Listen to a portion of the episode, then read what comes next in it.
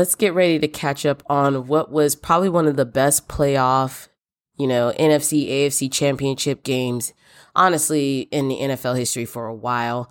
Also, too, we have some major announcements. So let's get ready to just dive into all of it. Welcome to Not Your Average Cheerleader NFL Podcast. I'm your host, Ashley Gibbs, and here we cover the NFL players, the game, the contracts. Man, we even cover the injuries. So I need you to sit back, relax. If you're all about the NFL, you're in the right place. I'm about to throw some commentary your way. So you know what? Go ahead and grab your coffee, grab your tea, grab your food, because we're about to get this party started. I feel like we always say recording a podcast is like one of the easiest things to do, but I feel like it's not always easy to do. Like you have the most difficult headphone problems. Anyway, um, I am now back for what is one of possibly three episodes left for season three. Um, as you know, we had our AFC NFC championship. It was Kansas City versus the Bengals. It was the 49ers versus, um, the uh, LA Rams. And when I say that I honestly think this was probably one of the best playoff like brackets, games, lineups I think we've had in a very, very long time. It just lots of overtimes, lots of come down to the kicker practicing in the corner, warming up, lots of, you know, who can make the best play call with like literally 60 seconds left on the clock. And so we, of course, we had some announcements you're probably aware, but let's go topic by topic and take some time to discuss a few things. Starting with the games, okay? So as you know, I I've been predicting I got 50%. If this was a test, I probably would have failed. I would have failed. But I will say this I'm happy that I predicted the Bengals would beat Kansas City. As you already know, I was rooting for the Bengals. Joe Burrow probably has one of the best stories. He's one of the few number one draft picks to honestly take their team to the Super Bowl in two years of starting. Um, which is absolutely amazing. They beat the Kansas City Chiefs 27 to 24. It literally came down to a field goal kick and it went into overtime at that. So the game was tied. It went into overtime. And Patrick Mahomes did what Patrick Mahomes does best. He gets frazzled. He doesn't maintain his composure and he starts making really bad passing choices. And that's kind of what you saw in overtime. He threw the ball to one of his wide receivers. It bounced off his wide receiver's hands. A Bengals cornerback or safety or whoever it was standing there was like, oop, caught it. I'm going to take off running and go down. And they just gave the Bengals back the ball a whole lot quicker. So a lot of people were asking, you know, you know, is this the end or is Kansas City in trouble for this whole dynasty thing that everybody was talking about? Because we all want another dynasty. We know about Bill Belichick and Tom Brady. Um, we know about that dynasty. We looked to Kansas City to possibly be the new dynasty, but that performance at that game, it was their game to lose. They lost it. You had a great coach, you had a great quarterback, you had great weapons, and you you had a decent defense you lost that game. And I know the look on their faces when the Bengals were celebrating and they just put the camera on Travis Kelce and his face was this like just heavily disappointed, salty look. And I understood that because I was just like, hey, I would be mad too. You work hard. You really thought you had this game in the bag. You were, by the way, up beating the Bengals by double digits and you allowed them to come back, close the gap, tie the game, and then beat you in overtime. They once again started talking about, well, should we change the overtime rules? I don't know, because I feel like the overtime rules have worked differently for different teams. I feel like it worked for Kansas City against the Bills, and then it backfired against Kansas City against the Bengals. Okay. Um, so I don't know if they're honestly don't think they're gonna change the overtime rules. I think they've kept it this way for such a long time, and a lot of the teams see the benefits of it like oh well if i get the ball first and we score why should we allow the other team to score again? And we're right back where we started. And it might actually cause for more ties in the nfl to be very honest with you but that's just my thought process. But again so as you know, like Patrick Mahomes, very great quarterback. Just his caliber, what he's accomplished in his first, you know, see, you know, multiple seasons as a starter behind, you know, after Alex Smith. I really think that a lot of the negative press surrounding him is with his uh, fiance and his um, brother. And so there was a lot of memes and on social media, you could probably go look it up. They were, a lot of fans were rooting for the Bengals to win just because they didn't want to have to deal with the uh, flam, I don't want to say flamboyant. I don't know if that's the right term, but just kind of their um, their behaviors at these games. Because um, there are some times where it's been possibly um, taken out of context, or sometimes it's considered rude, or there's just a lot of drama surrounding it. And nobody likes drama. Football is a mental sport, overall, being physical. And just the fact that all your negative press is not coming from anything you're doing, it's coming from what your fiance and your family's doing. It's, it's really difficult. I can only imagine. But I will say this just watching the number of fans that supported the Bengals just because they didn't want to have to deal with the other side at the Super Bowl is just really insane to me. What a great game. It was absolutely phenomenal. I will say the Bengals, Joe Burrow, Ja'Marr Chase, just that defense alone making multiple stops, holding Kansas City to what, three points only in a half, the second half. Absolutely phenomenal. I feel bad for my dad. My dad is a Kansas City fan. And I say, hey, you'll get him next time and not knowing that I'd be saying the same thing about myself in the following hour. So, um, I will say this, like, I do like one thing that the Bengals did, right? They were talking to the announcers and they just kept passing. You see the field goal line, like there's a red line on the field that shows you, hey, this is where they need to get to just do a field goal kick and win the game. So they got there and they kept going, kept throwing and running the ball. And the announcer was like, I would stop running the ball at this time and just kick the daggone field goal. And he said, Is there any way he would probably miss this field goal? And the other announcer guy, I guess he's like an analyst or whatever, was like, I would center the ball more, but I can't see him really missing this. There's no wind gust, there's no nothing. He should really be able to kind of get this between the two poles. So, what they did for him, the kicker who was warming up, Joe Burrow ran a ball and literally landed right in the middle. He centered the ball for his kicker and I thought that was just smart how they were purposely moving the ball over so they kept running so they could center the ball. You go back and watch the replays of that last overtime play, I thought that was very strategic and I thought it was a very good strategy. There was no reason why that kid could come out there and miss that kick. Just not a single one. Um, and they did, and they blew my mind. I was sitting here at my desk, I was doing um, some homework and I was watching the game on my um uh, just multiple screens running because that's just who I am. And I was like, "Oh my gosh, did they just beat Kansas City? And I, I, was blown for like 30 seconds that they did it. And then you got Joe Burrow, who was walking in with this like chain iced out around his neck. yeah, I gotta go look at the pictures. Please do. You just knew that kid was gonna come into this game and just do something crazy. I don't know about nobody else. I did. I was like, okay, okay, JoJo. I'm with it. I'm feeling you right now. I'm getting what you're putting down. And they asked him at the press conference, they said, Hey, is your chain real? Because it was pretty iced out. And he said, I make too much money for it not to be real. What a quote. That if that ain't boss moves, I don't know what it is, y'all. I really don't. But yeah, check out the highlights from that game. That was probably my favorite game next to the Buffalo Bills versus Kansas City game. That was like its own mini Super Bowl. They just kept feeling us with it. Now on to the 49ers and the LA Rams. As you know, 49ers faithful on this podcast. That was our game to lose because we were winning. We were up, I think, by seven or eight points. And I was just really mind blown at how we, I, just don't want to play the blame game, y'all. Y'all see, I'm rubbing my eye right now. So I'm just like, I just do not want to play the blame game. But at the end of the day, I feel like at times we put the ball in Jimmy G's hands and Jimmy G does what could be the only Jimmy G thing to do and that's throw interceptions. I just literally, you can't do that with this team. Matthew Stafford balled out on the Rams side. Odell Beckham Jr., he got his $750,000 incentive bonus. Check that out. And they they won. I mean, and they beat us 20 to 17. So it was a field goal kick. You have to remember these games aren't being blown out. Like, but you would think, wow, we might actually do this if we could hold this for another quarter and a half.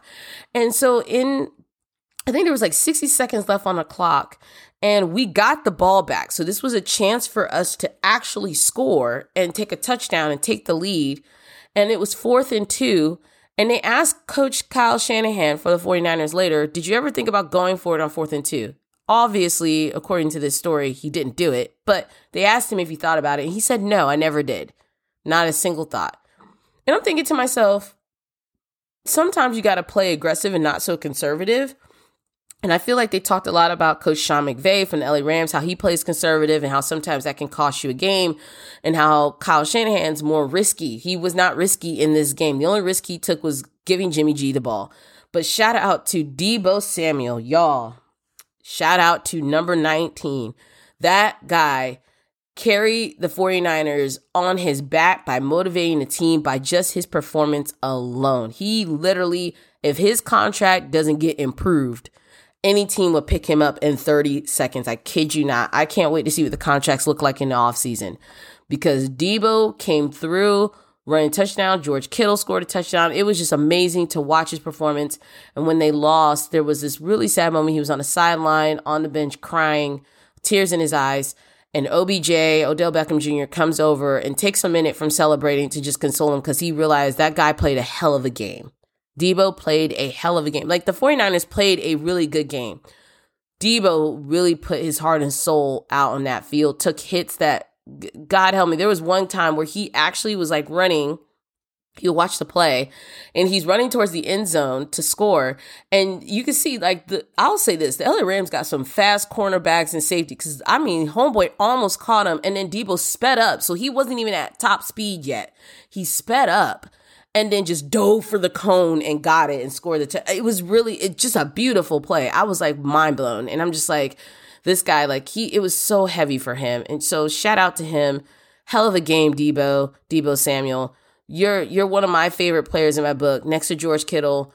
Like you're you're my top player right now in the league. Your performance all season really showing us what flexibility looks like. You could be a wide receiver and be used as a fullback, be used as a, sorry, that was my watch, be used as a fullback, be used as, you know, a running back. Whatever Kyle Shanahan needed him to do, he did it. And this team has what it takes to legit come back and go back to the Super Bowl, but they need a quarterback to do it. I'm not going to sugarcoat it. I understand that everybody's a fan of Jimmy G. I am too when he plays well, but I think if you get a quarterback with the caliber of like Tom Brady, Aaron Rodgers, we we have the weapons. It's kind of like almost we're like the Tampa Bay Buccaneers were before Tom Brady showed up down there.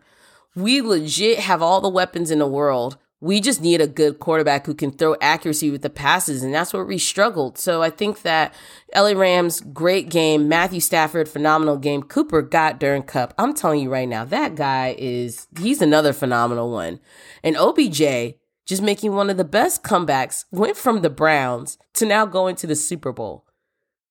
I can't wait to see what his social media look like because he about to just ball out. I just knew when he was writing, you know, I just want to thank God for everything. Like in the mirror, like doing these little videos, I was just like, yo, he about to ball out. I just know it. The second you start thanking God, um, which is what he was doing on his um social media, I just felt like he was about to do something great. I don't know. I just I I see when players start doing these like little snippet videos on their own, not like with the team, on their own. I just feel like like there's something deeper meaning there, something they're meditating on, something they're man. I don't know, but Homeboy had a heavy incentive based contract. Again, I talked about this last episode where if he won one of the playoff games, he got like a $250,000 bonus. Won, the um, I think it was the AFC champion or NFC championship.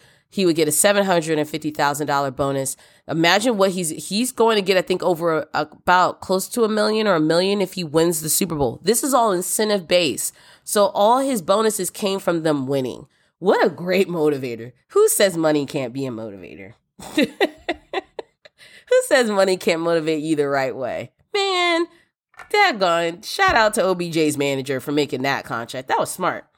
Um, so those were the games over the weekend. That means officially we have Super Bowl contenders. Bengals versus LA Rams, February 13th. It's going to be one heck of a game. I'm going to be watching it from my living room. I can only imagine. The LA Rams are the second, I think, second or third team in history next to the Tampa Bay Buccaneers to host a Super Bowl in their own home territory. Absolutely phenomenal. Great team. I can't wait to see what they're going to do. You know about the halftime show. You know, you got Snoop Dogg, Dr. Dre, Mary J, Kendrick Lamar, Eminem. You got Matthew Stafford, who came from Detroit Lions. I feel like I'm not Detroit. Well, he did come from the Detroit Lions, but to know that this is as close as Detroit's probably going to get to Super Bowl, that was my shade. Um, I honestly think it's going to be a phenomenal game to watch wherever you are. If you can tune in and watch that, you're you don't want to miss what is going to be a powerful, amazing show. Like I'm so hyped just for halftime alone, but to have two great teams that really just kept pushing through, had a slow start, had some difficulties, bounce back. They deserve to be in a Super Bowl, so great work there. Let's go ahead and switch topics for a second and talk about what you probably are already aware of if you have a phone and you have access to the internet. Tom Brady, everybody. First, can I say Ben Roethlisberger we knew. We were like, yeah, after Ben got hit that one time on the field this season and he struggled to get up and a teammate had to help him up, I was like, yeah, Big Ben about to retire. So Big Ben has announced he's retiring. So that's done. And then right, not right behind him, but like maybe a little bit down the road, if you will, time wise, Adam Schefter, who's a very well known ESPN correspondent, analyst, all the above. I, I bet he has two phones because he just has everybody on speed dial. Like he he gets all the tea. I feel like if he doesn't say it, I'm not gonna believe it. So Adam Schefter reported from re- like a real, super reliable source that Tom Brady is retiring. Then Tom Brady's camp, Bruce Arians, head coach for the Tampa Bay Buccaneers, Tom Brady's dad was like, no, no, he's not. Or at least, no, we don't want to speculate right now. We want to give him time to just, you know, meditate, think about what he wants to do. Then, not even a little while after that, Tom Brady goes on social media. I think it was like a day later, 24 hours to 48 hours later. Tom Brady puts a post on Instagram stating that he is officially retiring, going to now, um, you know, focus on the next chapter, other endeavors that require his attention. You know, this is a guy who's a family guy. What a hell of a career. The GOAT is retiring from the NFL. 22 years, seven Super Bowl championships, countless, you know, divisional championships, 10 visits to the Super Bowl. So he spent his whole year this season breaking his own records what a phenomenal career. I, I, I don't understand how you couldn't be more satisfied than that. Like I, he actually used that term in an interview that he is satisfied with his career. And I, you know, this is a guy, he's going on 45 years old. I think his birthday is at the end of the summer. And he's just really played at the highest level. And he just has successfully made everybody around him great.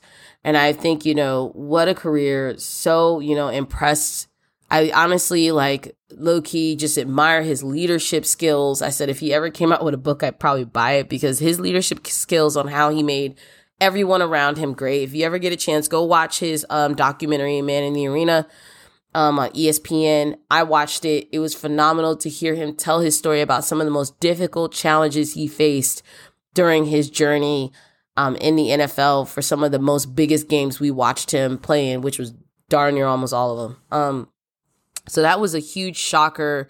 I don't think it was shocking. I think because it was blown before he could say something that it the the shock was taken away. He didn't have control of the narrative because somebody leaked it and kind of snitched before he could say anything. And I'm like, this man is out of town on vacation and they're telling me, "Hey, by the way, everybody's really like because and who the source was, everybody believed it. They were like, he must know something we don't know." And everybody's posting, what a hell of a career, blah, blah, blah. And like, then Tom Brady's like, his camp is like, wait, hey, we never announced anything. I think the biggest part lesson from this is just, you know, you have to be able to, as a public figure, trust people in your camp, especially when you're making an important announcement about something. It's really terrible if someone comes and takes that away from you, where you no longer have control of the narrative of something so valuable, so important to you. And I think honestly, I feel for Tom Brady. I'm really kind of hurt for him that that happened, that someone's leaked it and to such a powerful source. This wasn't like it was leaked to like some random news outlet. This was leaked to someone that when he tweets stuff about who's doing what, everybody believes it because of just his reputation and caliber in the NFL. And when he said it, we were like, oh, this has to be true. So, you know, and it technically was, but I think the reason why they wanted to try to control the narrative is they wanted Tom Brady to have that control to be able to announce when he was ready to announce. And, you know, again, played at the highest level. This isn't the last time we're going to hear his name. I'm sure he has his new line, clothing line coming out called Brady. Like this man has built, you know, TB12. He's built a brand for himself in 22 years of playing football. And I mean, I know he mentioned in an interview that he would probably have to do therapy because performing at a high level every single week and then kind of retiring from that. And I mean, at most you may have meetings for your clothing lines and your out your out outward businesses, but he'll be around your family way more than what you're used to, which is a great thing. But also, too, there's a good chunk of your time that's going to be kind of empty a little bit because of the simple fact that it was filled with football. So, uh, you know, I'm interested to see what he he does further, um, how he continues to build. I, I'm so glad he has a presence on social media. There was a time when he didn't. So, shout out to Tom Brady, 22 years, hell of a career. He is the GOAT. I don't care what anybody says. You could come talk to me about everybody else. Ben Roethlisberger, hell of a career. You know, I, I can't wait to see what these these guys do next. But what I'm not worried about the next generation of quarterbacks. Looking at Matthew Stafford, looking at Patrick Mahomes, looking at Josh Allen, you know, looking at Kyler Murray, looking at these quarterbacks that are young. You know, Joe Burrow. Um, wow, I forgot the other kid's name. Who's the quarterback for the Chargers? Um, Justin um, Herbert, like just looking at the caliber of quarterbacks that are being left with, we're in good hands. We're still going to get some good football. So don't worry about that. Just lots of announcements. Um, so as you know, um, there were some big, you know, I got I can't end it without giving you a little snippet of a little bit of tea that I saw in the media. Again, this is all allegedly. Um, we had the head coach. Everybody knows the head coach from the Miami Dolphins was fired, right? Y'all ready for this tea? I'm ready for this tea. I'm actually trying to pull it up on my phone. Here we go. Yep. So, former head coach from Miami Dolphins, um, he actually it he started Black History Month off in the most interesting way. I'll say that for sure because you know it's February second, and he is actually filed. He filed a lawsuit against the NFL, against the New York Giants, the Denver Broncos, and the Miami Dolphins for discriminatory, allegedly discriminatory practices in the hiring process for head coach and for GM. Um, this was filed. Th- this is absolutely crazy. Like we, I don't think we've had, you know, um, a, a coach. It's Brian Flores. So there was some also he leaked some some text messages between him and Bill Belichick. I guess Bill Belichick was congratulating him for a job that he's like, I don't know what you're talking about. And Bill Belichick's like, Congratulations. He's like, For what? like I just y'all, please go read about this. Go pop up an article. I'm kind of still catching up on a lot of the information. But yeah, Brian Flores, who was the former head coach of the Miami Dolphins, suing um, multiple teams, and by multiple I mean like two, I think two or three the NFL itself. Um, he's alleging discriminatory practices as a leading factor that has been the determining process for the interview process, um, as well as hiring GMs and head coaches. Um, he said that, you know, they accused him for the Miami Dolphins of being non-compliant um, when it came to like losing games versus winning games. It's very, very interesting because this is the first time I think in like a good minute we've seen a you know black head coach who was fired you know, file a lawsuit regarding discriminatory practices against the NFL. And I, am interested to see where this is going to go because there's been a lot of stigma around black coaches in the number that we had. Like, I think um, Mike Tomlin's the longest running African American coach in NFL history. Head coach, head coach, like for the Pittsburgh Steelers. So to be fair, like you see these African American coaches get these jobs and then they don't last longer than a year and they get fired. Okay, if but you also find you don't see I think there's only maybe one African American GM out there. I, I I don't know all the exact numbers, but I know it's definitely not a lot. Like it's less than I think 3 or 4%, which is crazy considering that over 72% of the NFL is filled with African American players. Over 72, you know that's over half. So I just feel like, you know, it's we're I'm gonna watch how this plays out. We'll probably report more on this as well. But Brian Flores, go read a couple articles on it. It was really mind blowing. This is the first time we, in, at least in my tenure with football, seeing something like this happen. So it's going to be very interesting to see how this plays out because the NFL has really kind of struggled with hiring African American coaches and GMs, which is two of the most powerful positions on any team franchise, and you don't fill them with African Americans. And I remember I was watching a video before I close out, I was watching a video of, you know, the announcers. It was like uh Michael Strahan, it, it was uh Jim Brown. It was a whole bunch of them after a game that was sitting around the table talking about this. And one of the analysts was like, "Well, you got to hire you know, black GMs and then black GMs can hire black coaches and because black GMs are the decision makers. That's a direct quote. Um, because I watched that video like seven times. And the other guy across the table was like, it shouldn't take black people to hire black people. We should just honestly be hiring the best person for the job. And I feel like if you're the best person for the job is an African American and you're not hiring that person who has the best qualifications for the job, meets everything that you're looking for, but you're not hiring them just because they're black, that's actually a whole nother problem. That's you know, um, that's racist. That's discriminatory practices. So that was the point he was making. And we hope that we can start breaking through more barriers so that we don't have to continuously keep having these conversations about these behaviors that you should just know are wrong, you know? So definitely go look up that case. This case is blown wide open. It's very interesting to see where it's going to go. And as you know, a Not Your Average Cheerleader, we report on everything NFL, and this is NFL news. So stick with me. We have the Super Bowl we have one week off. Sorry, like my throat got stuck.